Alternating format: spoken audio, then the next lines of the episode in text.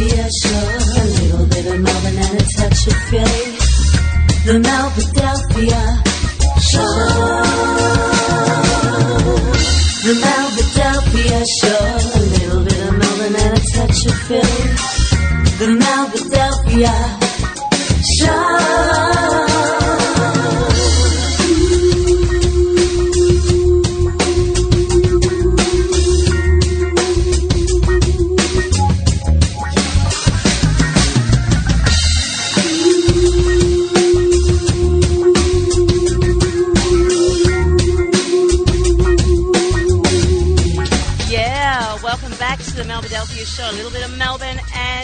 Touch of Philly. And now I have, and I know a few of you out there are waiting with absolute bated breath. and I have my new buddy, my new friend from LA, and I should say infamous promoter. And that is Doug Young. Doug, how are you? I'm good. Now, why I got to be all that uh, infamous promoter? I just was a good promoter at a time where I guess what we did turned out to be pretty infamous. Damn. Well, you know what? I mean, I was reading up about you because, of course, you know, and I don't like to read too much about people I bring on because I like it to be really natural. I don't like to ask questions that other people ask. I like it to be like you're sitting on a couch talking to me. But what I found really interesting, because I'm so interested in promotions, I'm so interested in them.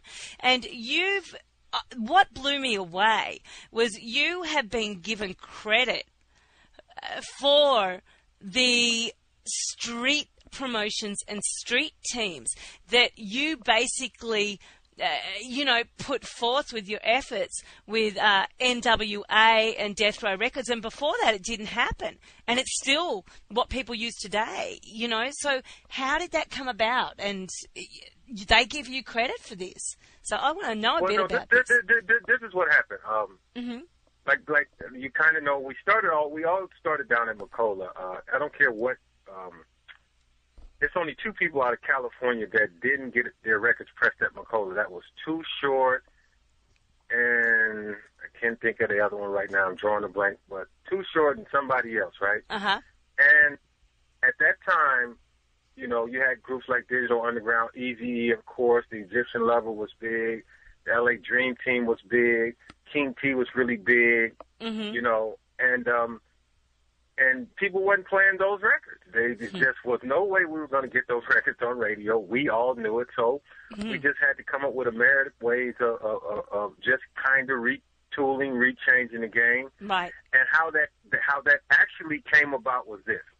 When we graduated from Macola Records, I then started working for a lot of the major record labels at the same time. Capitol being one of them, MCA Uh-huh. being another one. Remember Ernie Singleton was there with us at the convention. Right. Uh, right. Warner Brothers. Um, uh, I, I mean, you, you you get where I'm going with this. Uh-huh. So what happened was when uh, Step Johnson gave me Lionel Reitnauer and Jeff House, he um, basically, you know, they, they gave us the job. They gave us to start a new whole program because we was changing music too at that time. hmm So they needed us to come up with an acronym so we can get paid. And he said, until you guys, I'm just telling you how this really happened. Right. So Steps, and so they wanted to call it Lionel, uh, um, uh, Step Johnson and Jeff House wanted to call it Street, the Street Awareness Program. So those acronyms was basically SAP. hmm I'm like, no. I'm Mhm. like, no, I'm not calling it SAP. No. So- Sep. Yeah. So- oh my so, God! I uh, could just imagine. That would be crazy. Right. So I said, look, give me a give me the night to think about it. So I'm at home, I smoked a joint, and I'm just sitting up thinking, what can I call this? Because I wanted my check the next day, right? Right. Right. Right. So I said, why don't we call it? I, I called the guys and I said, why don't we call it the Street Awareness Team?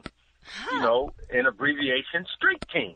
Right. They said, yeah, that's brilliant. I said, because what we are doing anyway, we're in the streets and we're a team hmm and we're putting our stuff through the streets. So I, I coined the phrase street teams. But what happened was Steve Rifkin copywrote it of Loud Records. the owner. Oh my God. Okay. So that's what happened. Wow. But yeah, I, I was the one that coined street teams, and you know Jerry in his book, I think he gave me credit for that. Yes, yes, because you know when I was reading, I, and I didn't read the whole thing, but you know I just wanted, you know, I. I just, you know, I wanted to tap into a couple of things. Now, you know, that's so integral, the street teams, even today, especially with Right. so much. And, uh, you know, I have this indie show that I do uh, you know, once a week for three hours. And I mean, there's so much demand for what I'm doing because there's not enough platforms for indie artists, especially great indie artists, to get exposure. So, you know, what I'm doing, I'm finding it's like growing and growing, and the potential is huge because people don't have a way to get their music heard and I'm making sure that everything that I play I love. I don't rely on anyone else to listen to it. I listen to it because it's representing my brand Melbodelphia. That's me. A little bit of Melbourne and a touch of Philly. I'm I'm Australia and America. I'm Melbourne, I'm Philly. Uh, that's me. And so Right. when I say Melbodelphia, I'm representing myself and I'm representing my tastes. And I like music across the board. Uh, you know, I love I love hip hop. I love you know I love rap. I love you know all types of music. I even love some country. You know, not a lot of country, but I like some country. I love music. Well, if I it's a like good country music. Country Yeah. music has really great lyrics. Yes, Really yeah, that's the thing. It's a story. That's what I love about the country. I like the story. Um, uh, you know, I like some country. I don't like all country, but I like some country. Um, I don't like Right. heavy metal. Really, though I did like the first song I ever learned on guitar was "Stairway to Heaven." Now, you know whether whether that was considered like really that was like hard rock sort of. I don't know, but it was soft.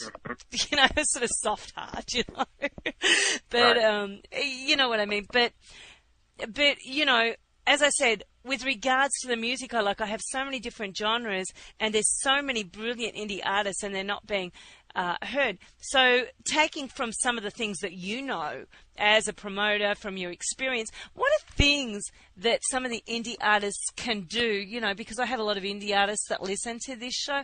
What can they do with regard to getting word well, out I mean, there? they they they they they, they got to still marriage the old with the new. right. You know, the old saying, you don't throw the the baby out with the bathwater, and it Right. seems like they threw some of the some of the stuff that we did out because of what I call this social media. Right. Mm-hmm. Nothing wrong with social media, but social media is not personal. That's why I'm on your show. Right. You came to LA, you know what I'm saying? Right. We were we, we both were at you know the Independent Entertainment Summit. Right. Remember the INS conference, Right, because you got to touch So- people. You got to touch people. Right, right. Mm-hmm. I, I looked you in your eyes. You know, we laughed. We then I, we saw we had something in common. Me having a daughter, Yeah. you know, in Australia. And she sounds You like know? me, you know? Oh yes, I mean it was like God. It was spooky. I was like, oh my God, You- that's your daughter. I went, wow, you sound like my daughter's mom, Michelle. Remember I told you that? Yeah, you said And we were meant to be about that. friends. We laughed about it. You, You- you- saying? You said we're meant to be friends. I know that. That's weird, you know? right. So, and and and, and the, the, that's one of the things that I Right. think that people. I love computers. Don't get me wrong. Mm-hmm. Remember, I'm from San Francisco originally. Graduated from in high school '79. Went straight to San Jose.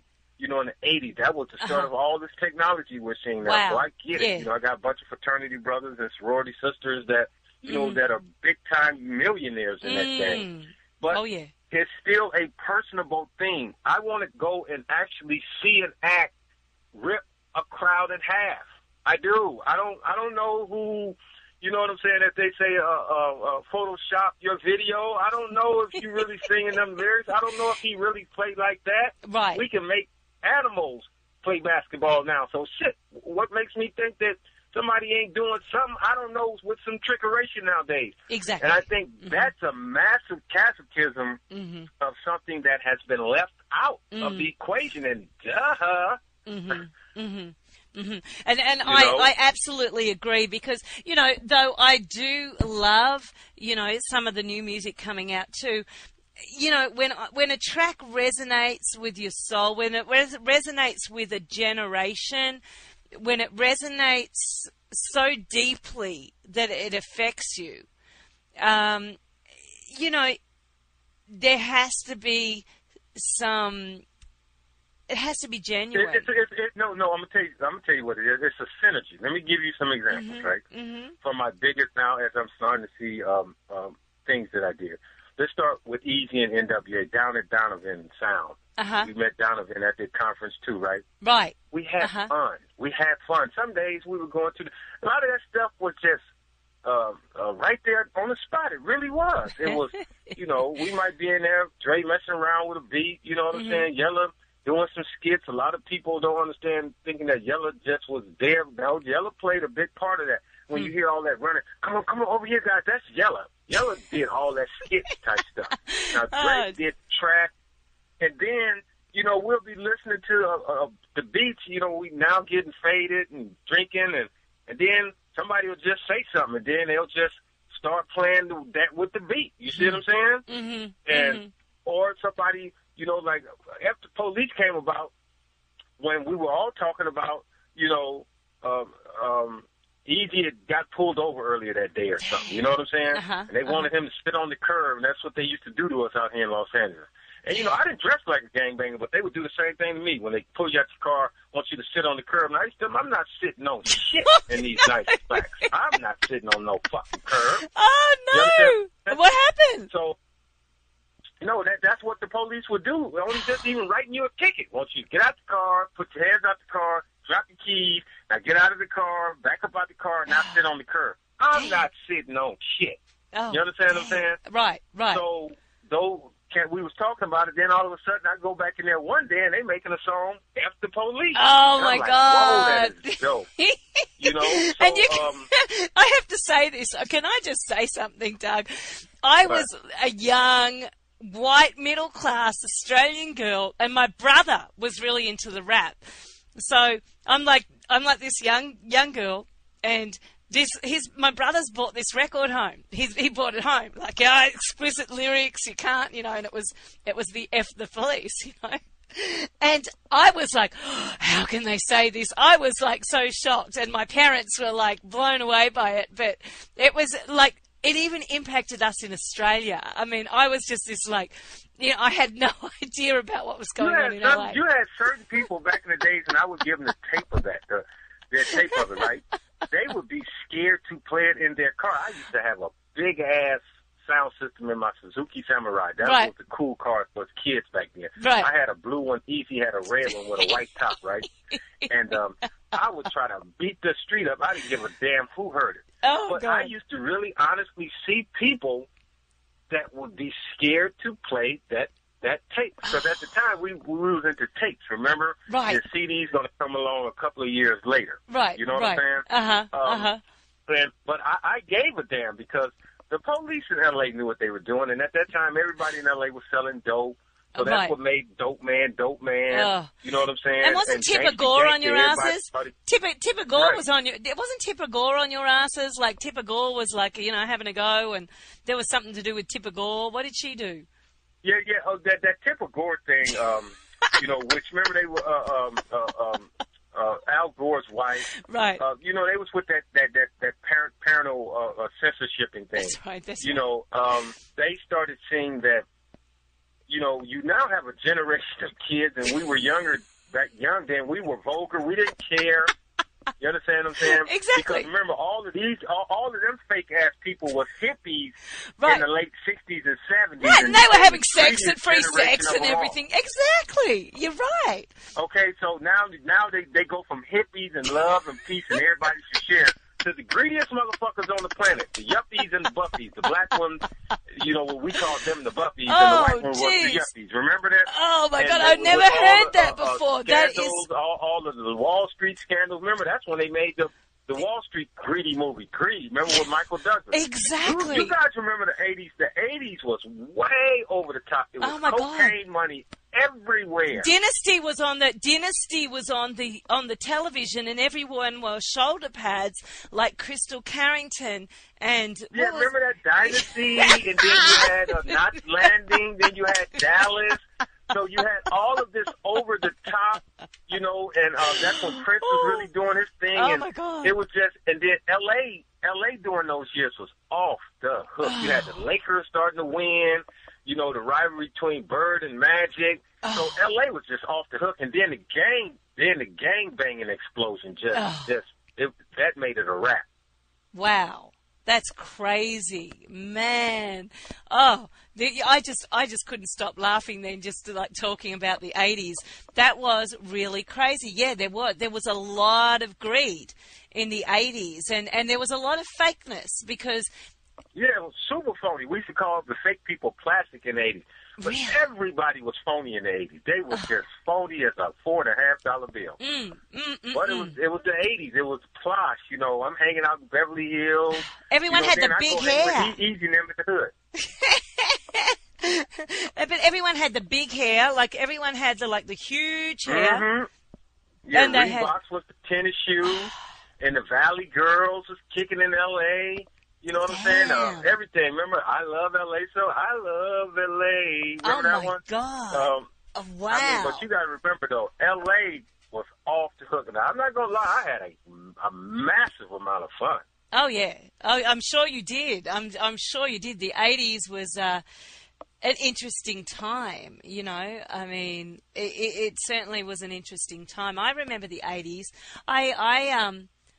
I remember the 80s, and I'm, I'm just trying to think of my big, the biggest influences in the 80s for me were probably Wham. You know? Yeah, I mean, remember George Michael. when they played music, really music videos. Yeah, And yeah. I mean, the '80s, the, the, '80s. You know, uh, um, you know, I graduated from college in '83, Mm. and I came straight to um, to Los Angeles. Wow. And just to how how how how ironic my career uh, started out here. Um, I, I grew up with a guy named Giorgio.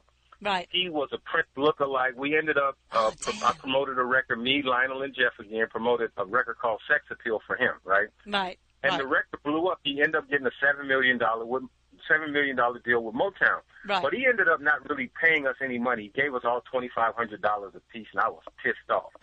so I left and went back to Macola. But let me back the story up a little bit. Uh huh. Because of him, I met uh, the DeBarge family. Oh, and James okay. DeBarge, yeah, James DeBarge was dating Janet Jackson at the time before they got married. Uh huh. So I'm in LA one week, and guess whose house I I go over? Who's? Michael Jackson's house. Oh, damn! At the height of Thriller. Wow. So I'm pulling up at the Michael Jackson house on on, on Havenhurst in Hollywood. I mean in Encino. And you know they let me through the gates. All kind of fans out there, like three, four hundred people just waiting in front of his house, Damn. paparazzi and fans. and this is in the 80s? Oh, my God. Michael This is Jackson. 1983. I'm here one week. I'm in Los Angeles one week, and I'm pulling into Michael Jackson's driveway. Like, yeah, open the gate. What's up, Nineteen- Michael? No, 1983. anyway. I was in Yeah. school. I was I was a schoolgirl in 1983, and I remember Oh. I remember we had a holiday house that my par- we'd always go to at my parents' house, and I'd you know from I think from the age of eight years old. Every week, I'd listen on Sunday nights to Casey Kasem from Australia. You know, I Mhm, was mhm. totally tuned into what was happening in America. You know, I was a, a you know Mhm. little girl in Australia, and every week that Michael Jackson song "Rock with You" would come on. Like, Yeah, my I wanna ride. God, Yeah, that came out in '79. was that But- but seventy nine? Yeah, Oh yeah. my God! Rock with you.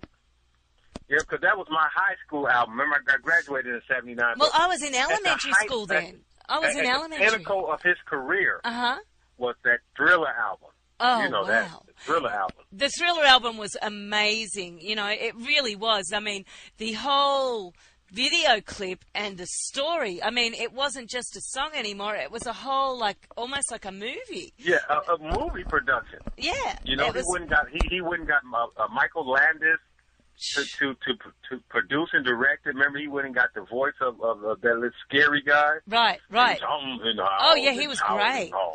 Yeah. Yeah, remember? I mean, so that was a big production, and that was a big deal. And Michael Jackson, you know, um, and that that was just that was weird. So that was kind of a prelude Wow. because now I'm I'm I'm, I'm in the clique of these all these R and B big time R and B stars. So guess what I decide? Hmm. You guys are bored. I don't want to hang with you guys. I done just met a guy named Easy E. He done told me some shit. I'm gonna go help him promote this stuff called gangster rap music. They thought I had lost my mind. Oh yeah. Oh no. But but you know what? You were way ahead of your time at that point. You were way Right. ahead I of your saw, time. I, I saw what was coming. I saw that what the stuff that they're doing, that stuff, and I told them. I told El DeBarge, I told James D. Barge, Chico, I told them all, uh, uh, uh, Babyface. I told them, I said, stuff that y'all doing, that that that we don't want to hear that no more. Don't nobody want to hear them fairy tales and right. all them love stories and Right. every black group now going pop and all of that stuff. I'm telling you, man, and they, they didn't believe me. They And did. even at that time, this guy named Lance Davis and uh what's his Miguel Nunez, all of us used to hang with Jerry Buss, the owner of the Lakers. When right. he had his match mansion at Pickford Fair, right? And I was supposed to go work for the Lakers, right? Huh. And I even went and told Jerry Buss that no, I'm not going to work for you. I'm sorry. I I I, I know I told you I would, What? but I'm going to work for this guy named Easy E. And Easy E at this time, when you, how did you meet Eazy? That's that's interesting. How did you meet Eazy? Well, what happened was Jerry Heller wanted me to attend a meeting with a guy Right. that he wanted me to promote his stuff. Right. Um, and lo and behold, uh, the day that Jerry actually met Eazy was the same day I met him at Macola Records. Right. So I'm on the side of Macola Records smoking a Newport, and I see some, um, I see a, uh, uh, burgundy Jeep Suzuki Samurai pull up on the opposite side of the street on Santa Monica. Macola Records was located on El Centro and Santa Monica. Santa Monica being the main street, right? right. and two guys hop out and and creased uh, uh, uh, Levi's with uh, uh, blue and white uh, uh, Converse tennis shoes, short uh, low top Converse tennis shoes on, with two you know brand new sweatshirts and Jheri curls, right? Right. Oh And, God, know, the Jerry the curls, guys- huh? Yeah, yeah, Jheri curls. Yeah, it come to drip. It come to drip. Um, but um, and um, so the driver hops out. I look at him. I'm blowing the Newport, you know, and he looking over across the street there. And then another guy come around the car, and that was the Loren. Come to find out, that was the Loren. And then they walk across the street. I walk back into my office because I was on the side door. I come through the building and goes into the president of um, uh, Macola's office. Don McMillan and Jerry was in there. Uh-huh. And I said, Jerry, I think they're here. Then Jerry said, How do you know? You you you asked them. Um, I said, Nah, you told me what they kind of looked like. He said, Well, what they look like? I said, They look like two little gangbangers. They look like two Crips. okay, two little young Crips. right. And then he said, Yeah, that's them. Right. Um, so then Don, Mc, Don McMillan exits the, the office, right? Uh huh. So Eazy comes into the office, and um, he started showing us his artwork, the artwork that you guys see on the original uh, uh, uh, NWA and the Posse record, Right. which all of them in the Jheri curls. Actually, they took that in the back of Macola records at the loading dock, right? right? With the eight balls, you know, and they all standing around. You got Cube, Jinx. It was it's a bunch of them in that photo, right? um, showed us the artwork. He gave me a um, advanced cassette. with Three, it was four songs on the advanced cassette. It Uh-huh. was Dope Man. It was Gangsta Gangsta. No, it was Dope Man. It was uh, Boys in the Hood, Gangsta Gangsta, and Fat Girl. Fat Girls was the only song that didn't do nothing. Wow. Uh, he he did that song with another rapper named Rendezvous. Huh. Anyway, long story short, um, he he um, um, wanted to wanted to play it, the stuff in front of me, but I knew better than that. What I used to do with artists was I used to say, no, let me listen to it on my own time because I don't want you sitting up here bobbing your head and you want me to be bobbing my head at the same time you bobbing your head. I might think this is garbage. You understand what I'm saying? Right. So the way I usually do something is I go listen to it on my own time. right. And um, so we talked. We sat there and we talked. Me, him, and Jerry. We sat there and talked for hours, right? Uh huh. And then right before um, he left, so he said, "Well, look, um, stuff is coming out next week. Um, give me a call tonight if you want to do it." Uh, he said, "Look here, take six thousand dollars." He reached down in his sock and pulls out six thousand dollars cash, gave it to me. He said, "If you don't want to do it, just bring me my money back tomorrow. Wow. He said, you can keep two hundred bucks of it, but bring me the rest back." Wow. So I'm so I'm, I'm making all my runs, doing all my other runs. Capitol did my MCA, right. and then I usually would go home. That's when I was married. My, my daughters was young, right. and um, I leave, I'm leaving the Capitol building, hopping on a, a 101 freeway, Uh huh. uh, fires up a joint, hops on the freeway, and pops his tape in. Right. And then uh, boys in the hood, all you know, do do do do do Damn. do do. I'm like, what? So I'm listening to this shit, and I'm not sure if I'm high because it was just. Because you were-. The- you were the smoking a joint, too. Oh, damn. You know, And, you know, I reached back like a pimp and slapped the hoe. You know, I'm like, what? What's on? I'm constantly rewinding the tape. Like, what the hell did he just say? And I'm just shocked.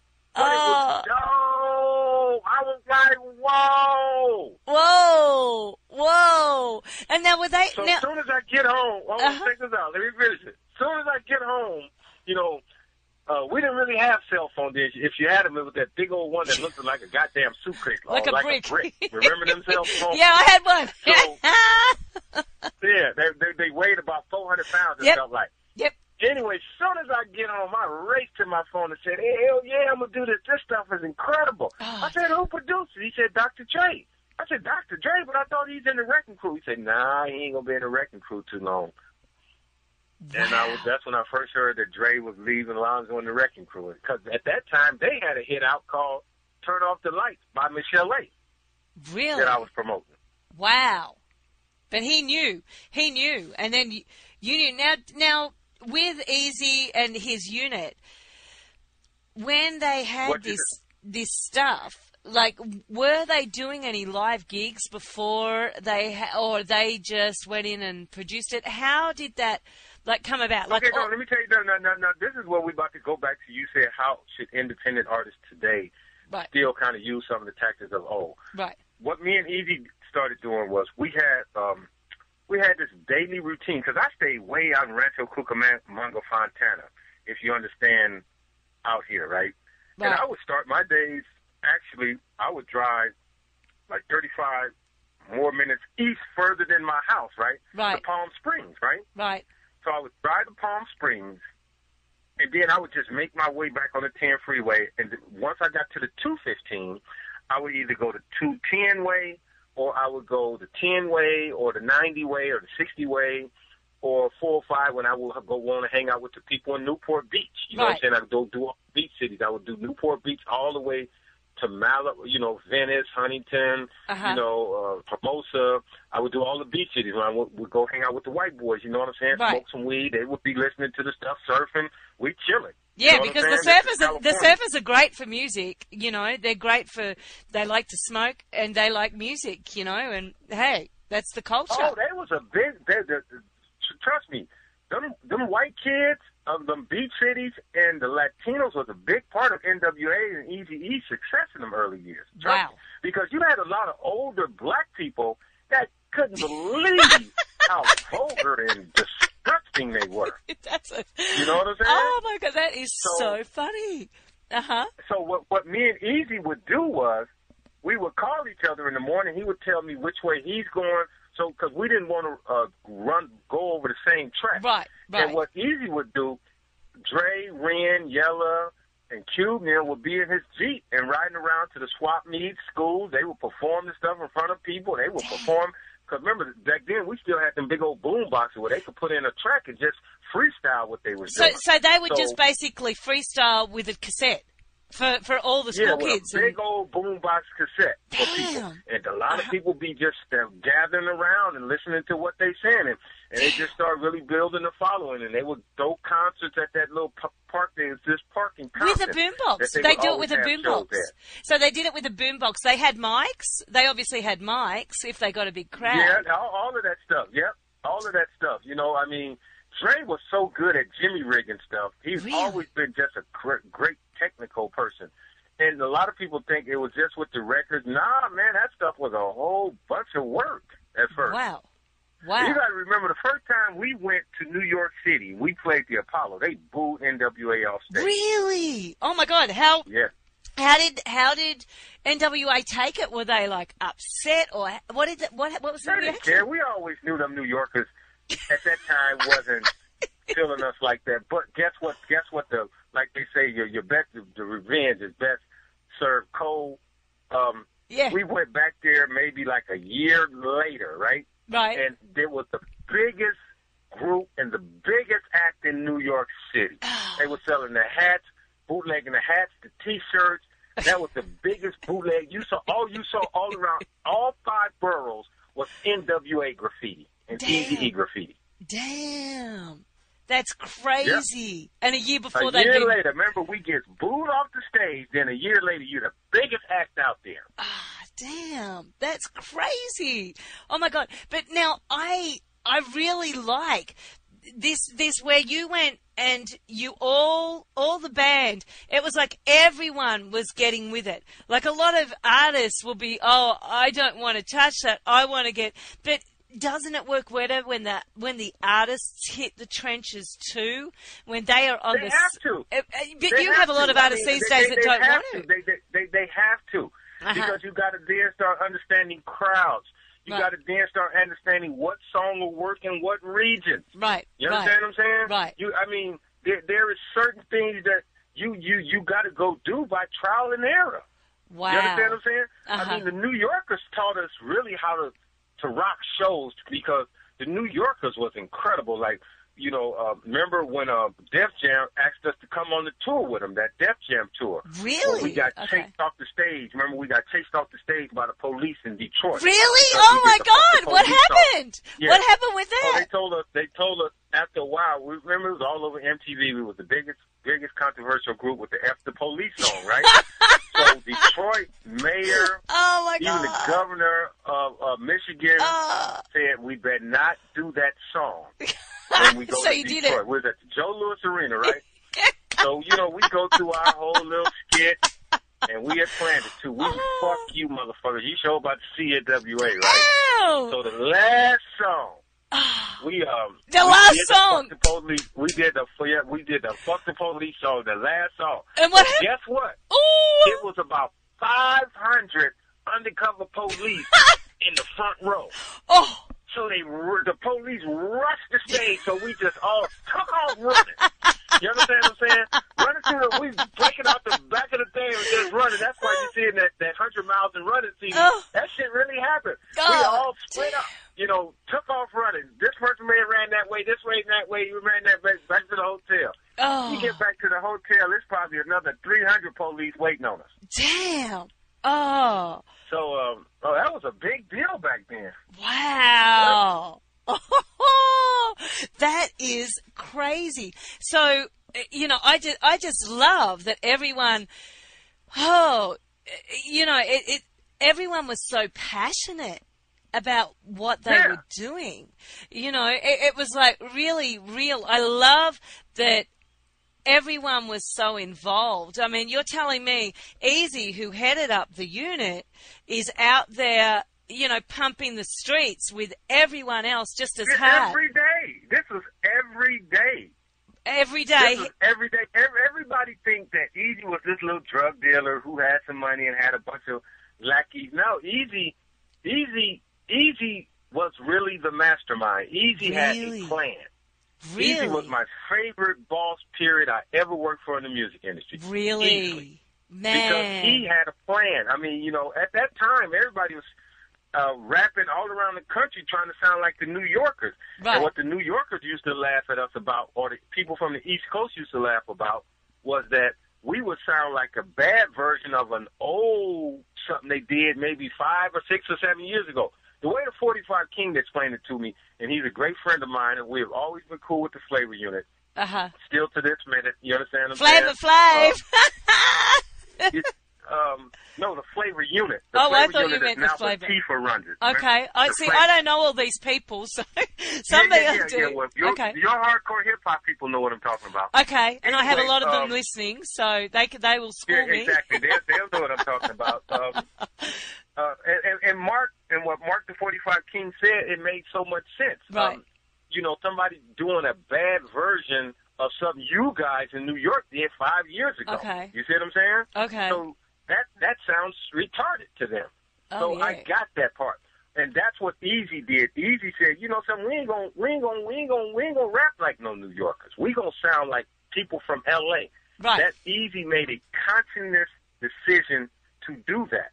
So what he did was uh Q being a rhyme writer, right? right. He would tell Q what he want to rhyme about. Right. And then Q would go into his incredibly incredible writing brain, and then you know they would do overviews, and because Q was always a very smart person. At that time, he was going to Arizona City College or Arizona State. I'm not sure. He was going to some college out there, so he was, you know, Q we would see him every now and then, but he because he was in school too. Right. Um, and he would come up with an incredible rhyme, and then Dre just put the production and the tracks to it, and and it, it turned out as we now start to see a masterpiece.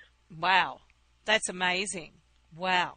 Now, with regards to you know all of you guys getting out there because I, I, I find this so integral to you know how successful they were. Um, you know, N- NWA were like uh, they they broke a lot of ground for a lot of people. Um, everyone was out there when you determined what direction you'd take was like you said you'd plan where you were going in the morning did you actually uh, you know plan what places you were hitting and did that ever change or uh, you know what about if you hit somewhere that wasn't receptive would you just move on or would you uh, no, I mean, what, what what I would do is look, look. I, I never foresee nobody nothing. right You understand what I'm saying? Uh-huh. What I would always do was, you know, I would do like barbershop areas. I would go to like hood houses, and then gang banging slang. That means where bunch of Crips might hang out, or I, Right. would, you know, like I was cool with the Crips and Bloods and the SAs. You know what I'm saying? And the 18th Streets and the Southsiders, wow as they would say, Southsiders out here, and the Pisces uh-huh because they only wanted the music. You know what I'm saying? And I Uh-huh. was known at that time either the tape man or the CD man. So Right. I have no, I didn't have no set tripping problems with anybody with me. They Right. see me and I would, I would basically be Santa Claus because they knew they was gonna get some good ass, new, fly ass music from me for free. and then I would give them enough where they can make some money off of it. mhm, You understand what I'm saying? Right, right. Me, So they me, would it wasn't, sell it? it? Wasn't for, it wasn't force fed. You know. Right. So, so now going back to that, they would sell it, or what would happen with regard to that? Because you said that they would get this music and they would be able to make money from it. Would you give them things to sell, or because you were giving whatever this? they want to do with it. But see, see, see, see I, I, I'm really truly a person in believing in, in spreading the wealth. Right. If if if a, if a guy is out there gonna let me give away something, on, because you got to remember the music, rap music, almost turned into like the dope game. You couldn't just go in any of these neighborhoods promoting any music. They wasn't gonna let you do it. Right. So if they can make some money off it, go ahead. And guess what? If a person don't like that record, they ain't gonna buy it anyway. So Exactly. guess what? I got it for free. I ain't tripping Uh-huh. it. It's drill. You can't sell it back to the stores because it's a promotional Right. copy. Right. You Now. know what I'm saying? Right. Now, but you were still putting product in their hand. Okay? You were still Mhm. putting something that was tangible in their hand. Exactly. And do you think that that's a difference? What, what do you think that indie, because you as, your ideas about promotion are so phenomenal. What do you well, I, I think? think I think that is, but it, it's unrealistic too now. Uh huh. I don't know. I don't know if we create a machine now because I've been thinking about this, right? Uh huh. I don't know if I get a. I, I don't know if I create a van, right, where I can be in a parking lot, for instance, right? Right. And then I know that the kids are going to walk this way from school. Right. We know everybody and their mother have a cell phone. So certain things, no, this is not 1800, motherfucker. We we have things called cars. You don't have to use that horse anymore. Right. So I get kids. My daughters and them always clown me with this type of stuff.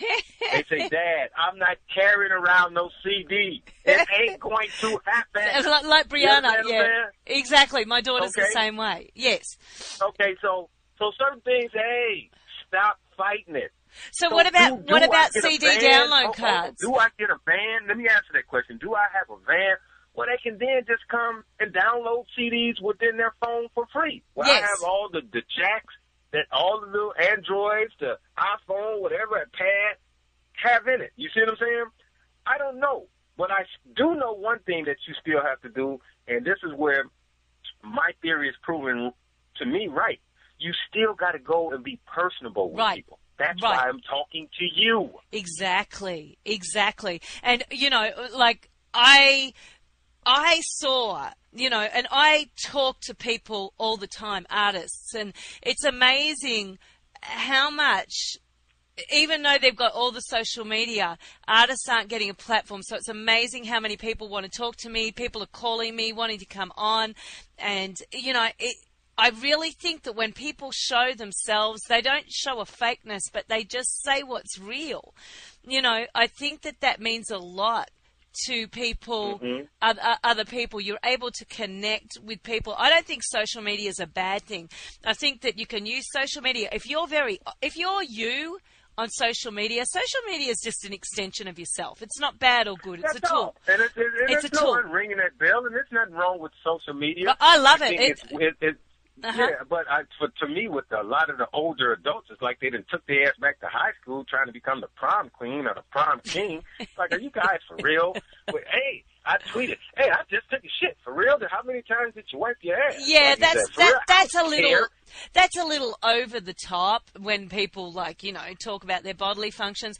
But I think that you know to generate interest, if you've got a product and you are your own brand, so if you are on social media, you've got to be cognizant that you are representing yourself, you are representing a ba- brand, and you also want to be very genuine with your thoughts. Like I like to put out thoughts. I never like Okay, to. Now let me let me give you an example of somebody that we was at the show with, Uh huh. and I can just think of this out off the top of my head. Remember Uh-huh. DT from that group Swirl? Something like I think it was called Swirl. Right. He Right. was a black guy, but with with that heavy gothic, uh, heavy metal sound. Right. Right. And I Right. listened to his stuff because, first of all, he was a cool dude, Right. and I just thought, damn, he got this brother look like he could be a rapper, But he's a goth. and but he, looked like he'd have just walked out of a goddamn Stephen King flick, though.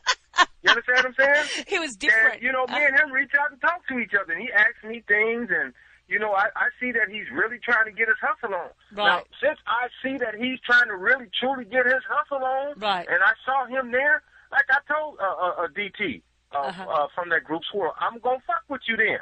If, I, if, if, if, if, like now, let's just say if I'm flipping through YouTube, right, right. and I might see something I like, am I gonna really go out of my way to try to locate that person? Unless that's a super bad something. Right. No, Exactly. I'll look at the I'll, I'll look at it a couple of times on YouTube. You know, I hear people tell me they got uh, five hundred thousand hits on YouTube, Yeah. but they got five hundred thousand pennies in their pocket. They then out of the same breath asking me for some money for their cell phone before their cell phone get turned off or something. Damn. So I, I don't I don't get I don't I mean if, if people I mean all of this free shit as, as the new artists are starting to see don't nothing in America uh, works on somebody getting something for free. Are you serious? This is capitalism. Right. Okay? Right. Nothing is you get nothing people in life for free. Yeah. But Okay? what? But what I'm artists have become? YouTube and them is getting paid for that now. Oh yeah, right. I know people getting paid, but you have to do a whole lot. Like you have to do a million hits to get so much money. You know, whatever. It's a lot of hits you got to get to make money. But but but one thing about you know, uh, you know, all of these, all of these. Uh, things that that you're talking about it's about it's about really being yourself and being different not copying and being uh, also you know, not relying on yourself, like taking yourself seriously and seeing yourself as a brand. You're a brand. It might not be about the the unit sales anymore. It might be about the endorsements. You know, those Exactly. giving the giving away of CDs. And this is what I find hard. I go through this with uh, a lot of old school musicians too. They're like very reticent about giving music away because they were used to the unit sales. So, oh, I can't give away the units, but they don't understand that it's about the No, brand. you have to. I mean, because Yeah. to to all degrees, we even with the promotion stuff, we Uh-huh. gave away free promotional copies. Right. We gave that stuff away. Right. I mean, the record, like I used to tell people, is nothing, um, uh, uh, or CD is nothing but a coaster until somebody really listens to it. Exactly. I mean, you know how many how many CDs that I get from people that until I really see them out there getting off their asses and starting to make some noise, and Right. I constantly see them pop up. That shit is a coaster in my house somewhere. Exactly. I've You got like so understand what I'm many coasters. I've, I, I was actually talking to an artist today and they said, have you got my CD? And I said, yeah. I said, honestly, I said, I probably will not listen to the CDs, but I liked him as a person. I said, send me the MP3. I said, because I will more likely listen to the MP3 if you send it to me. There's less hassle. I don't have to stick it in anything. I can just, you know, bang, Thank listen. you. you. You see what I'm saying? Why? What that that that's that that hand on hand combat Right. with the CDs and tapes and all That, that that that's over with people. So everybody get over that. Right. For my generation, Right. stop it. Get over that. and that's what I'm telling you. I don't know how I do it, But the problem again too with social media, there are no gatekeepers, people in social media. Right. Who's saying that no motherfucker, you need to go get a job. Right. You understand what I'm saying? Exactly. Or you need to go do something else in entertainment. I'm not saying you can't be in entertainment, but no, motherfucker, you can't rap. No, no, stop. Because what's happening is you get a flood of them type of people that's in the way of really good artists. Exactly. And then by the Mm-hmm. time that really good artist, you know, start getting a little light, he's now getting frustrated, and then he's probably got his girl or his her guy or their parents tired of paying for him, right? Right. And then people tell him, things you need to go get a real job because Exactly. these bills ain't getting paid when I'm about to go do a show, and then I got to the show and I make no money at the show. You see what I'm saying? Right. you got all these people in social media that's standing around. Got a couple of groupie friends around them telling them that they're good, Right. that they're not. And let me let me hold on. Let me tell Mm. everybody something about myself. I used to rap, y'all, believe it or not. You can Wow. go on YouTube and it's Dougie Doug and Master Rhyme. But I was a Really? I'm gonna look this up now. rapper. Doug- Yeah, what did you say? I was a whack ass rapper. Dougie Doug. So guess what? Dougie I Doug. still love rap. So, Doug, what should you do? Well, goddamn, you got a mouthpiece on you. Won't you go promote some of the records that you like? Damn, Exactly. okay, Doug, I'll do that. That's Exactly. what Doug told Doug. Exactly. You see what I'm saying? Exactly. So And I'm just not talking shit, so you can go check my track records. Dougie Doug and Master Rhyme. The name of the songs is Camelot and um well Camelot and uh uh I forget the name of the other song. damn, I am going to check that out. But Oh no, no, no, no, oh, it's Camelot and On Time. I'm sorry, Really? On Time. really, oh my god Dougie god. Doug, go. You pull up YouTube right now. Dougie Doug. I'm going to. I'm going to it right now. Hold it. Hold it. I'm going to it On right Mac- now. On, on, on Young Raw Race called Young Raw Records. Hold it. Dougie Doug and Master Rhyme, 1986. Okay? YouTube. So it's YouTube, and then I'm looking for Dougie Doug. So it's Doug. Yeah, Dougie Doug. How do I spell that? Like. Dougie D- D O U G I E or D O G? No, D O U G I E, Dougie Doug. D O U G, Dougie Doug and Master Rhyme. And Master Rhyme. Yeah, Master. yeah, Master. Yeah, right. And is it two words? Is okay, it- is it- Rhyme. R Y M. Right, Master Ryan. 1986 on Young Raw Records. Hold it. Oh, Dougie Doug and Master Rhyme. Here we go. oh my God. Let's. Oh God. Let me see. Hold it. I was whack as hell. I was a Oh my God. I'm just- Master Rhyme wrote all the rhymes. Here we go. Hold it. College fraternity brothers. You know what I'm saying? I, I'm, And, I'm uh, looking at it we right both now. Phi Beta Sigma. We both Sigma. Hold it. Hold it. I'm just having a quick. Hold it. Can you hear it? Oh God. Oh, Okay. you haven't started yet though. Hold it. Huh? Oh! Well, but you know what? You know what? I totally understand. I don't think you were that bad. You know, you just, you know. Well, no. When I started understanding the principles of rap, I was bad because I wasn't writing my rhymes. Oh, really? If you don't write your rhymes in rap, no. In hip hop, when I really started understanding hip hop, Right, that's a sin. right, That's a hip hop sin. right, right. Who was writing your rhymes then? Master Rhyme wrote all the rhymes. Oh, really? Wow. And if you listen to it, that's who Eazy and them is dissing. Remember what Eazy say, Master Rhyme is a toy. How you gonna diss me and you don't even know me? Eazy let me set that up because I was trying to get my group out there. It was really no between them. That was me and Eazy as really good friends. There you go. Master Rhyme is a toy. And then when they talk shit about us too, they go, uh, uh, uh, uh, Dre- uh Dre and uh, Red have a record called what? you say, um, it, it's a wiki whack record from a wacky whack crew because our, our, our crew had a record out called Cracker Jacks, right? He said, uh, Damn, Cracker got- Jacks. he- I know, you know, let me tell you some stories of what we was plotting being easy to show you how cool friends we were. Because anybody, think about it, at that time that would have went up against NWA, people would have been like, who is these guys, right? That's Right. what my thinking was. oh my But god. these guys, Master Rhyme and Romeo, were such assholes that they didn't even see the live I was giving them in basketball. All you got to do is dunk it, fool. wow. But they got greedy. They got greedy, and did a bunch of other stuff. But Eazy set it all up for me. You understand what I'm saying? They started calling us to do shows in London and Copenhagen and all over the world. They was like, everybody wanted to know who are these guys talking shit to NWA from LA. But them Wow. fucking idiots, them idiots, um, didn't didn't see what I was trying to do for him, you know, because then I just became the manager and the promoter. But Eazy set it up for me. Eazy said, uh, Master Rhyme is a toy. How you gonna diss me and you don't even know me? You understand? And Uh-huh. he, he said, I ain't with all that playing. And remember, Quick redid the song. Then they do, uh, what do you call a crew that can rock like that? And Dre and Red say, we call them motherfuckers whack. Damn! Oh my god!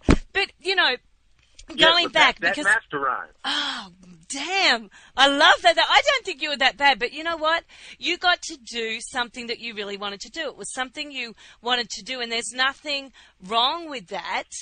But No, it was because I was passionate about it. yeah, and uh, you know, I totally understand that too because you know, I don't know. I I came over to LA and I didn't really tell people I sang because I sing too. I didn't tell people I sing. I tell people that I have a show and that I have a 14 year old daughter because I thought the minute that they see that I'm not in my 20s and uh, you know, and I'm a good I'm not a bad you can't worry about that Yeah, stuff. I mean, you but- got people in their twenties. Them twenty. I'm sorry, you're 20 years old, but y'all sorry and lazy. Yeah, they but- want but- everybody to do something for you. Ex- Everything to me is still your hustle. Exactly, it is it you is got my hustle. You can, you can, you can, you can, you can, you can run circles around other people. It, it's it's my It's hustle. It's my hustle, but I really I love singing. But I will I really believe in um I believe in what I'm doing with the show.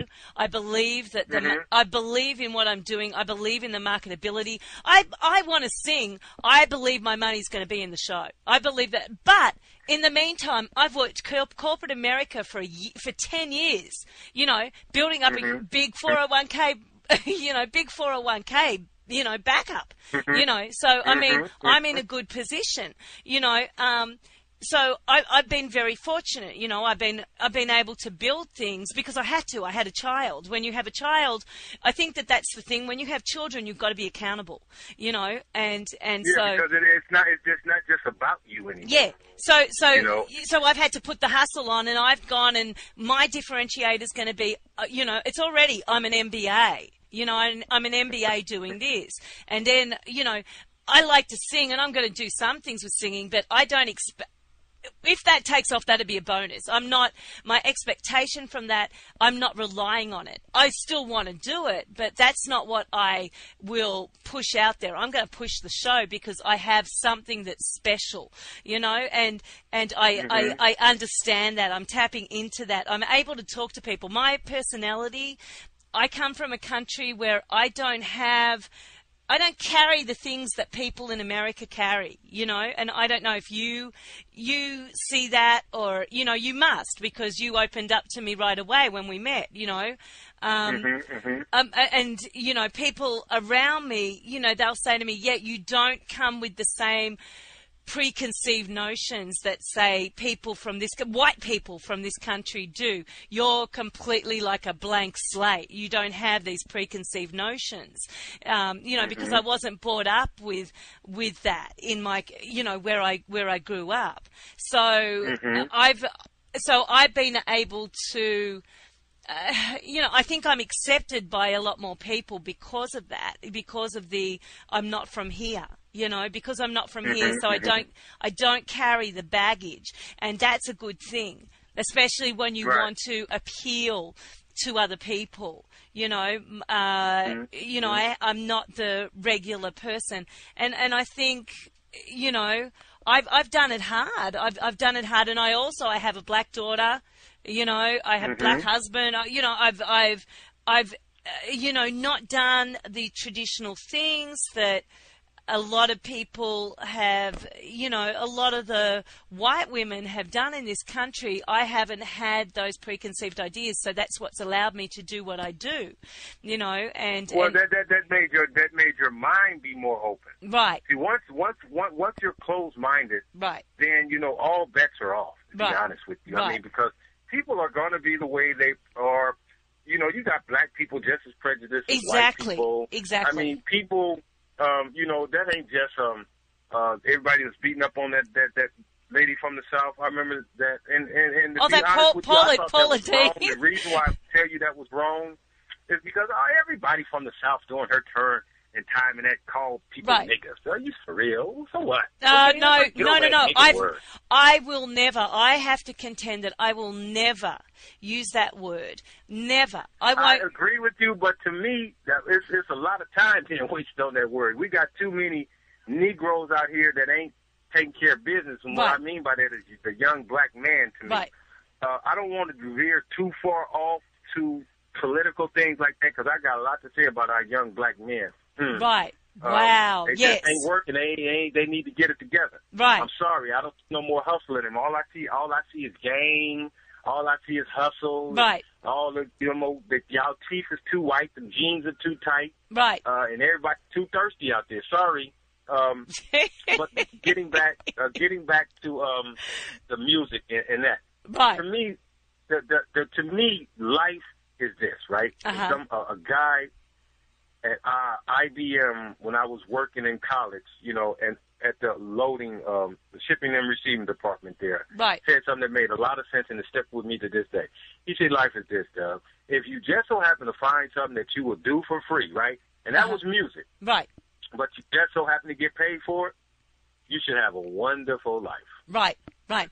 Right. And, And that's what happened. Music was something that when I very first started doing it, I did it for free, basically. Right. I just wanted to be able to say I broke that record. I'm the one made that record happen. Exactly. With, you know, with them. Right. Yes, that's all I wanted to be able to say. And Right. then after a while, remember, I started getting paid for this stuff. so, so Wow. that was like, wow. And I would have never, ever thought I would have ended up in the music business when I left college. Wow. Ever. Now, what was your major in college? Business and marketing. So why not? I, I mean, that's a perfect and a marketing marriage. A, that's a perfect marriage. Business, marketing, and music. I mean, Right. uh, that is the perfect marriage. I mean, how many artists these days? Music is a business. You got to love it, but it's a business. That's and if you, music business. Yes. The music, music. It's the music business. Okay? It ain't the music, music. It's the music. And then my mind is always thinking of new stuff. I'm gonna tell you something else. And my, Uh-huh. my business partner tell you this. I thought of that red box idea years before that came Damn. out. I say with all of this DVD stuff. Remember at the blockbusters? I say you Uh-huh. know what they could do because there's so many 7-Elevens. I remember Uh-huh. telling him this one day. You could put uh, one of them machines because you don't need all that packaging. I told him you don't need all that packaging that come with them CDs. When you break all that stuff down, remember they used to come in them long boxes. Just one Right, little right. tiny ass CD. Right, remember right. this one little tiny ass CD. Right. You understand what I'm saying? Uh-huh. You could build a box. All right, and you have all of the movies and music in Uh-huh. right? And Uh-huh. then people just come with their credit card. Or like when that's when like they had at the wash houses anyway, where you could put five dollars in a machine, right? uh huh. and just put the money in the machine and push your thing. And you can get that in front of the 7 Eleven. You have to have all them stores. I've told him this, right? Damn. Years later, Redbox come out. Redbox. Oh, damn. Man, some of the ideas. So. I always, even even to this minute, I got some things up my sleeve I ain't even told no people that I know gonna work.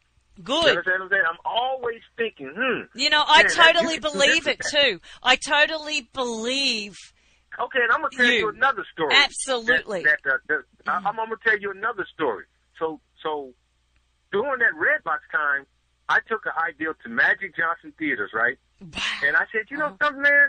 We could sell CDs and music in these theaters.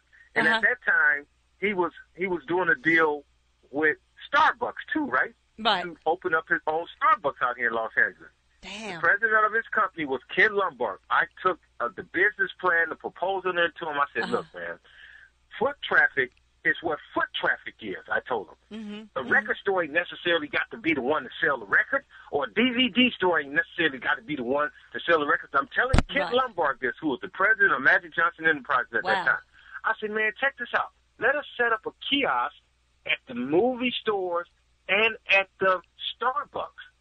Uh, him, I think a woman named Kimberly Willis, who was in charge of Magic Johnson Enterprises out of Atlanta, right? Uh huh. Green lighted everything. Then all of a sudden they started dragging their feet, dragging their feet. Guess what happened?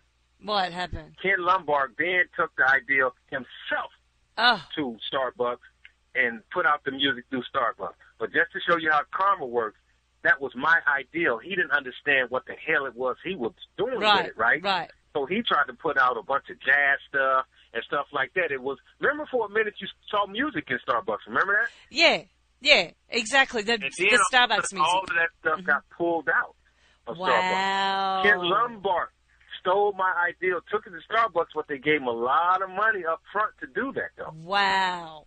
But you, you know Isn't what? crazy? I absolutely believe in karma. You know, you don't have to worry about people who do you wrong. Learn your lesson and don't let them do it again to you. But don't worry about them. Let it go. Leave them go because exactly. karma will get them. Exactly. Those- Those are called universal laws. Yeah, I know. I've seen it all the time. I've had people burn me, and you know what? I don't even worry about them. I leave them in the dust. I leave them in the dust because Mm-hmm. you know what happens in the end? They're the ones that end up, you know, you, uh, like years later, I'll find that I've moved on and moved up and, you know, a lot of things are, are moving forward for me and they're, that's not do, working for them, you know? I've got like a world of opportunity and their world is very small, you know? So, Right. And then, I mean, you, you, you can't really sit around wasting a whole bunch of time on being mad at No, you, you, can't, can't. It's bad energy, negative energy. You can't be It- it's negative. negative. It's a waste of time. And then, Uh-huh. like, I'm like KRS-One. I mean, I'm like, uh, um, who said this? I forget. There'll be another rough. Oh no, Rakim said it. Uh-huh. There'll be another rough ideal in my head after this one, and after this one, and that Right. he said in rap. Uh, Rakim said there'll be another rough rhyme after this one. you understand what I'm saying? Exactly. So in other words, in, in my mind, I'll have another cold ideal after this one, and after this one, because this is something I just do off the top of my brain. It's just Exactly. like that's where I am an artist. I am an artist when it comes to that marketing shit. It, I do. Exactly. Uh, exactly. And I think I am so glad I am connected with you. I am like, uh, you know, I am just excited about being friends with you because, you know, everything you say just blows my mind. I love it. You know, it, I'm I'm so happy that we're friends. You know, have you ever? Well, it, it comes it comes from a, it, it comes from a part of of experience, and then I, I- I believe there are no such coincidences. I mean, when I first Right. heard that voice, the other said, "Oh my God, I like my daughter." yeah, And then I said, I said, remember I asked you, what part of Australia are you from? And Yeah. you said, how do you know I'm from Australia? I say, because I have a daughter in Yeah, yeah, you sound like my And you daughter. You were like, okay, you have a daughter? No, okay, what is she doing in Australia? I say, she lives in Australia. Remember I said? Yeah, yeah, yeah, She yeah, said, yeah. Uh, what is she, what is she out there on holiday? I said, no, that's what she's got, you know, dual citizenship. Remember Exactly. We, we were talking about the dual about all? I know, that's citizenship. where, you know. Oh man, I, I, said, uh, when, you know, when you would go, your daughter, yeah. and you were saying that, oh, no, and I was going, oh, God, it now sounds like me and Michelle arguing about something. Oh, well, your daughter needs your daughter. That's right. That's right. And I'm sure I'm I'm sure she's just uh, you know absolutely uh, you know a classic. You are you you are someone you know Karma, and so I'm sure you're close to all your kids. You keep in contact with all oh, of them. You better and take care of your kids. or Nothing Exactly. good comes to you. Exactly, because, and as you were saying, a lot of guys these days that you hear about, they run from their responsibility. They don't look after the, you know, they don't, I, you know, I understand. Man, they trifling. They like big ass kids themselves. Exactly. Still running around smoking Uh-huh. weed all day. I mean, I smoke weed. I got weed shops. But come on, not all day, guys. Playing Exactly. video games, coming up with excuses, don't want to go to work, Oh no. living off some woman. Are you guys for real? There's a lot of guys that do that too. There's a lot You know of guys that live off women. It's terrible. Oh my God! I mean, really? I mean, why don't you put on the skirt and let her put on the pants as if she bring it home to my for real? oh You know jeez. I mean, I mean, but anyway, I Mm. can go on and on about that one too. So let's leave that one alone. Right now, I mean, it just certain things ain't my time no more. Guys are saying I'm player hating. You know, I'm dry snitching. you know No, no, you're you're snitching. absolutely telling the None truth. I mean, no, get it together, guys. No, because you ain't taking care of them kids, and just trust me, ain't nothing good gonna come to No, you. if it's you the karma. Take care of your kids. You're not a real Karma. person, real fan. Karma, karma gets you, and that's a big one. Karma, karma really, you know, that's a big I one. I call it universal law. Oh, yeah. called universal law. Wow. I don't care how rich you are, you Uh-huh. they call universal law. Oh my God! You know, I, I have to say, Doug, I I'm I'm really uh, just blown away by this interview. It's like so great. I've just enjoyed. I know all my listeners, they're like commenting. They are absolutely loving you. You know? I, hey, what's up, y'all? I'm loving y'all, but I don't know who y'all are. Yeah, you don't know who they Hey. are, but you know, but I, I tell you, they're But keep absolutely listening loving because she's gonna have a big show. Because I'm gonna turn her on to whoever I can out here in LA, and I can touch any and everybody in LA. Yes, You know, but because I'm just a down there person. I, I I I've been doing this for years. I know Uh. everybody in LA. Mm-mm-mm-mm. From from people in Beverly Hills, mm. like I told you, I live in the Hollywood Hills, to the beach cities, to the hood. Mm-hmm, I mm-hmm. I still go hang out in the hood. Oh, no yeah. bodyguards, none of that stuff. I run Oh, my yeah. skinny butt around, and I mean, because I'm I'm just that person. You know, uh, you know what I'm saying? right I now, you might want to Crips and Blood neighborhoods, and I hang out with 18th Street and MS13s, and Huh. you know what I'm saying. I hang out with the Asians, and I hang out with I I, I just I'm everybody. Wow, you you you're the man, Doug. Um, you know, I'm just um I'm going to learn so much from you. I'm so glad that I'm connected with you, and I know I am set to learn a whole lot. You know, I'm just like, you know, I'm an open book. you know, and I, I just, you know, I, I welcome energy and people like you into my life. I, I love it, you know. And I've got people, yes, they're saying, uh, loving this interview. So Deanna, she's like one of my big supporters of the show. She's from West Virginia. You, um, she's like listening right now. oh, that's what my that's what my kids are. Oh, My, no, she's uh, from Kentucky, hey, actually. I, I keep saying- My, my, my, she's kill wife is out me. Eleanor Young, tell her. Tell Eleanor Young in West Virginia, hey. She's actually in I was calling Kentucky. my wife still though. but your said, hey, and my daughter Erica's out there. Nicole moved to um, Nicole moved to uh, North Carolina, but my, Right. my daughter Erica Young is out there, and my grandson. Erica Young. Oh, wow. So, but Yeah, you know so- what? I so get send a it. I got it. Erica in West Virginia. That's Oh, where my daughter is. really? Whereabouts in West Virginia? Uh, South Charleston. South Charleston because we have several friends. In actual fact, one of the guys, he's a young guy, he's an R&B guy, really great heart, and he's supported me on this show. He does a he does a segment on my show called Cubs Corner. He's he's like a young 23 year old hot guy, looks you know hot, hot, hot, and really beautiful soul. And he's from Huntington. Is it Huntington, West Virginia? I think it's Huntington. Is that right? Yeah. And um, that you know, I know a few people down there that are connected with this show. You know, and I wonder if Mm-hmm. Yeah, that's well, my, my, my, my, my, my people is from South Charleston. South South Charleston. Charleston, West Virginia. Wow, that's awesome. How old's your daughter that lives there? Um, Erica's about to be 28. Wow. I can't believe you got a 28 year old. Look at you. you know, and you look only 35 yourself. How's that? I am 52 years old. Wow. And then I have, I have a, then Nicole is, is, uh, about to be 25 in two weeks on September the Wow. 9th. And that's your daughter What? in Australia? No, no, September is the 9th. Yeah, no, September the 9th. Wow. And then my daughter from Australia, they all three years apart. And, and uh, Tamika is about to be 22. That's She just awesome. turned 21. That's that's awesome. I just I just love it. Now, bef- I I know that you know I, I've got other people, but I I love talking to you.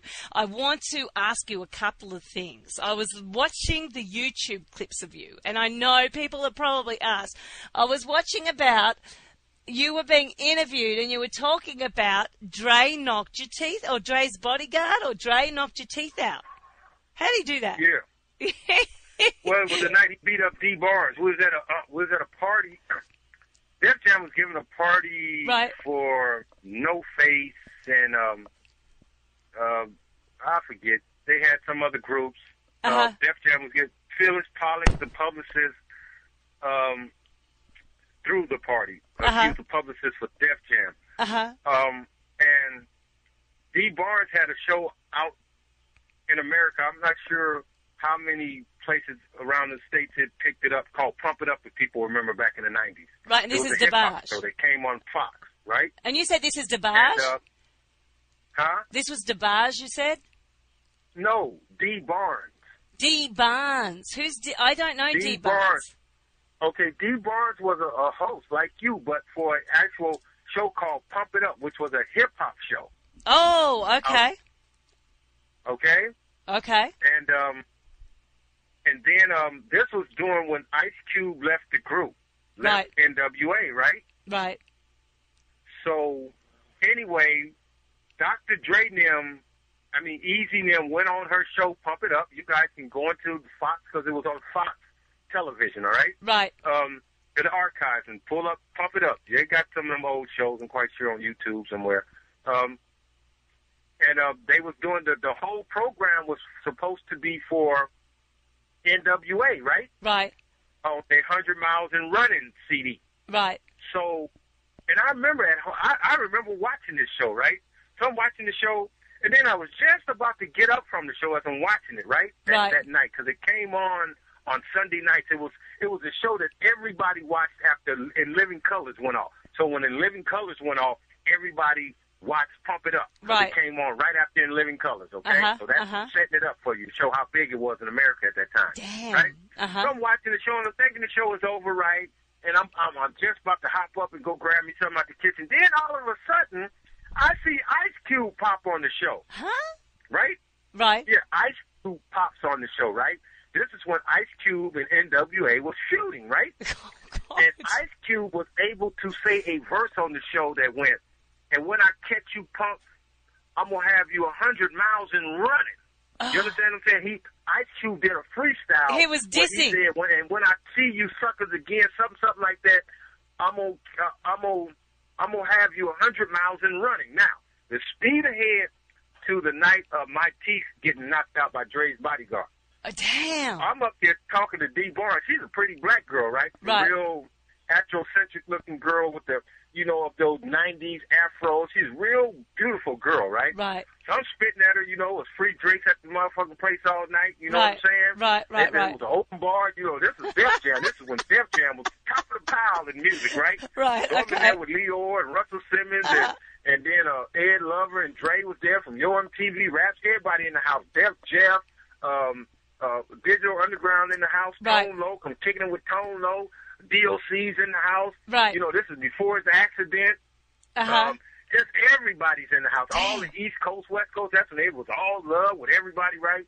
So me and Dee Barnes, and you know, I'm trying to talk to her. I'm like, I'm being a guy now. Yeah. So what you doing after the show, girl? What? What? What? what? Girl, what you? Do? You know, I'm talking like that. right, her, right, right, right, right. All of a sudden, Dre, DLC, and the bodyguard walks up, and then um, Dre was gonna produce a girl for me named Rock and Rock, the baddest female rapper to me in the world that never came out. Really? So, yeah, this, this girl was bad from L.A. Oh my God, I love my Latifah. I love MC Lyte, but she was badder than anybody you ever heard. And Wow. everybody in L.A. wanted this girl, but she was she she she was rolling with me, right? Right. So Dre was gonna produce seven tracks on the record for me. Uh-huh. And Eazy Eazy gave me the go ahead. Jerry Ellis said, "Yeah, it's cool." I see Dre that night. He said, "Yeah, Doug, I love rock and roll, man. I wish we could have signed it. You should give it to us, Doug." You know, me and Dre just talking, right? Right. So then, you know, Dee is still leaning up against the leaning up against the wall, right? And then he looked over there at her, and he said something. I didn't really hear what he said, but later it comes to find out, he said that was fucked up what you did on your show, bitch, Oh. right? And he just dope fiend her. Bam! She felt like a sack of potatoes, right? Oh. And I look, and you mind you, I'm drunk as fuck at that time, but all of a sudden, all the drunk came out of my ass. The drunk just came down. I went, what? Oh my So God. then, you So he remember, he so hit her. So how did he hit her no, in the no, face? no, no, no, no, no. He beat the doo-doo dog shit out of her.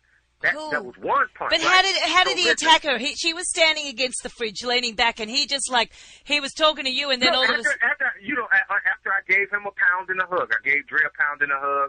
I gave DLC a pound and a hug. I Right. slapped the bodyguard hand, and I thought they was gonna be on about their way. So as they crossing over me, Dre said something to her, right? right, And um, but it's crowded and it's loud in the club, right? right, And I thought they were just talking because she's a big time host. Everybody's on her jock. Everybody trying to get with Dee and want Right. to be on the show, right? right. And then all of a sudden, like I told you, he just socked her. And she failed. And then he started beating her and kicking her and stuffing her and beating Damn. her. And I'm drunk, right? And then the drink just come down. I'm, I'm no longer drunk. And I'm like, what the fuck? What? I'm like, what the fuck is this? So then I jump in the motherfucking fight trying to get Dre off of her. So the bodyguard grabs me, throw my little skinny ass back, right? Oh, So then he just mangling her. I mean, this is a woman. And then he's drunk, so I know he don't realize how bad he's beating this girl up, right? oh my god. So, um, so then, um, I dives underneath the bodyguard's legs, right? and then the bodyguard hits me in the back of the head with a hit with his gun. And then Dre said, "Nah, don't do that. That's Doug, man. That's Doug." And as he says, "That's Doug," he hits me with the butt of his gun, and man, I almost swallowed two of the teeth on the side of my mouth. Oh, Bam! I just, I just feel them coming out, and you just, I had a mouthful of blood, and I spit it, spit it out in my arm. I mean, in my hand, and I just had a glue glob of blood in my hand, right? oh yeah. And I went, God damn. So um, so at, at, after that um, I, I get back into the fight with her, and I just covered her up, and then they started punching me in the back and kicking me, but I just covered her up and covered my neck and you know like a fetal position, and they would just hit me all in the back and in the ass, bottom, and you know my waist area, just Oh. punching, fucking me, right? Because everybody's pissy, sloppy drunk. This was an open bar that night. Everybody drunk in the club, right?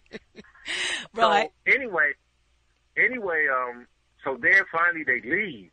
Right. Um, and then I take her in the bathroom. They mangled her, man. She was all bloodied up and beat up, and I was beat up and fucked Oh. up, and oh. and uh, and so we in there wiping ourselves up, and and uh, snot was coming out her nose, and she just kept. I never forget it. She just kept going. I can't believe that motherfucker embarrassed me in front of all the people. I can't believe that the motherfucker embarrassed me in front of all the people. Oh, I can't believe that jeez. motherfucker embarrassed me in front of So she was worried about being said, "Fuck you." embarrassed. She was worried about being embarrassed. Yeah, in front of all the people. I'm like, what? Are you okay? I'm, I'm asking, are you all right? Fuck that. I mean, Sue was motherfucking ass. Sue ruthless. I told her, are you okay? Yeah, I'm okay. But I can't believe that motherfucker did that. You know. So I'm cleaning her up, and then all them little other scary motherfuckers that didn't help us came in there and started cleaning her up and asking me, was I okay? I said, yeah, I'm fine. And um, I Damn. put the uh, teeth in uh, a bag real quick. I knew to go get some ice for him real quick. Ugh. Try to see if I could get them put back in, but it was too late. They said one of them had messed up at the bottom, and something Right. they said. Um, Right. and um, um, anyway, long story short, she sued that mother. She sued ruthless motherfucking ass and uh, got two hundred some thousand dollars. I remember Farhad was her attorney. Wow. Farhad Nopian was her attorney, but I think they settled for like a hundred thousand. And you know what the ironic thing about that is? She ended up marrying later on Snoop Dogg's cousin. Oh my God. Did she? Yep, yep, wow. married her cousin. And now is she still Yeah. in the game? Is she still in the business, or she got No, out of it? was stuff about what happened to her that that that she never. I never seen her on the social scene. I would see her every now and then, like on movie sets, because her her husband, you know, he was. He at one time he came. He became a pretty big video and commercial director out here, right? Right. Right. Right. And, excuse me. And um, so I would see her on sets because I had artists and. Uh, then my uh, second wife, that was from Denmark, she became pretty big out here, really quick, beautiful model girl. Right. named Okay. Tonya, named Tonya. Um, and I would, she, you know, she did some work with him, and I would see her. And me and her would talk. We, matter of fact, when the first one I seen her on, it was a beer commercial, and me and her kind of um, made up because I did some weasel shit to her too. Um, at first, I was supposed to testify for her, right? Right. So what happened was, um, you know, Dre left NWA and started this company called Death Row, and I was rolling with Dre. Right. So all of a sudden, I stopped showing up to court. Huh. So that's when they settled. You know what I'm saying? She said she was mad at me for a minute, but she understood. You understand what I'm saying? Yeah. And I just told her. I said, come on, man. I mean, I'm sorry. Yes, I was a weasel. I told her I wasn't shit or spineless, spineless, whatever, whatever, right? But, um, you know, I knew, you know, that was that was a part that was going to be a part of my promotional legacy in Los Angeles because wow. I had to do that deep cover record. I had to do that Chronic One record. I had to do that Snoop Doggy style. Oh yeah. And then, you know, I after those three records, I could go on into the sunset because I did America's Most Wanted, Kill at Will, a Death Certificate. I did all that early Ice Cube stuff. Uh-huh. I did up to Lethal Injection for Ice Cube, right? Uh-huh. I did all of that early NWA stuff. I did all that Cypress Hill early stuff. wow. I did all of the really good stuff that came out. My group, Low Profile. I was Coolio's first manager. Damn. Coolio got a, a, a CD he did with Low Profile, and, and, and, um, and DJ Aladdin that's absolutely fucking incredible. Really? But he's known as pop artist, but he got a fucking monster gangster CD, and that Huh. was his real first CD. Wow. You know, I helped out Quik early stuff. I helped out uh, Greedy Greg and uh well Courtney and Tracy with Quik in the early days. I did all of that Mellow Man Ace stuff in the early years. I did Kid Frost. Uh, I did M Walk in the Union. I did all that Tone Loc early stuff. Um, who else? all that Ice T wow. early stuff like Six in the Morning Police at My Door. I did all of that stuff. King Wow. T, uh, the Alkaholiks. You see what I'm saying? Wow. So I a- after after that after that um after that um Altercation. thing. NWA stuff, Yeah. I knew I could retire, and Wow. wasn't nobody ever gonna be able to fade that fucking resume. No, they can't. Oh my God, it's just you know, wow, your legacy is just amazing. You know, but you and you, there's still so much you're to do because you still. Oh yeah, oh yeah. I, I, I see I see a reopening in music. That's why I'm back vibrant. That's why I'm back. That's why I really am. I'm just plotting and Damn. you know I'm, I'm going. there's to a the reason. tomorrow. I'll be over at KDLH. There's a you reason know, I've become friends with with you too. There's a reason I've become friends with you too. We have, we will discover that, but you know, there's a reason. Mm-hmm. There's a reason we are connected. I'm so excited about this.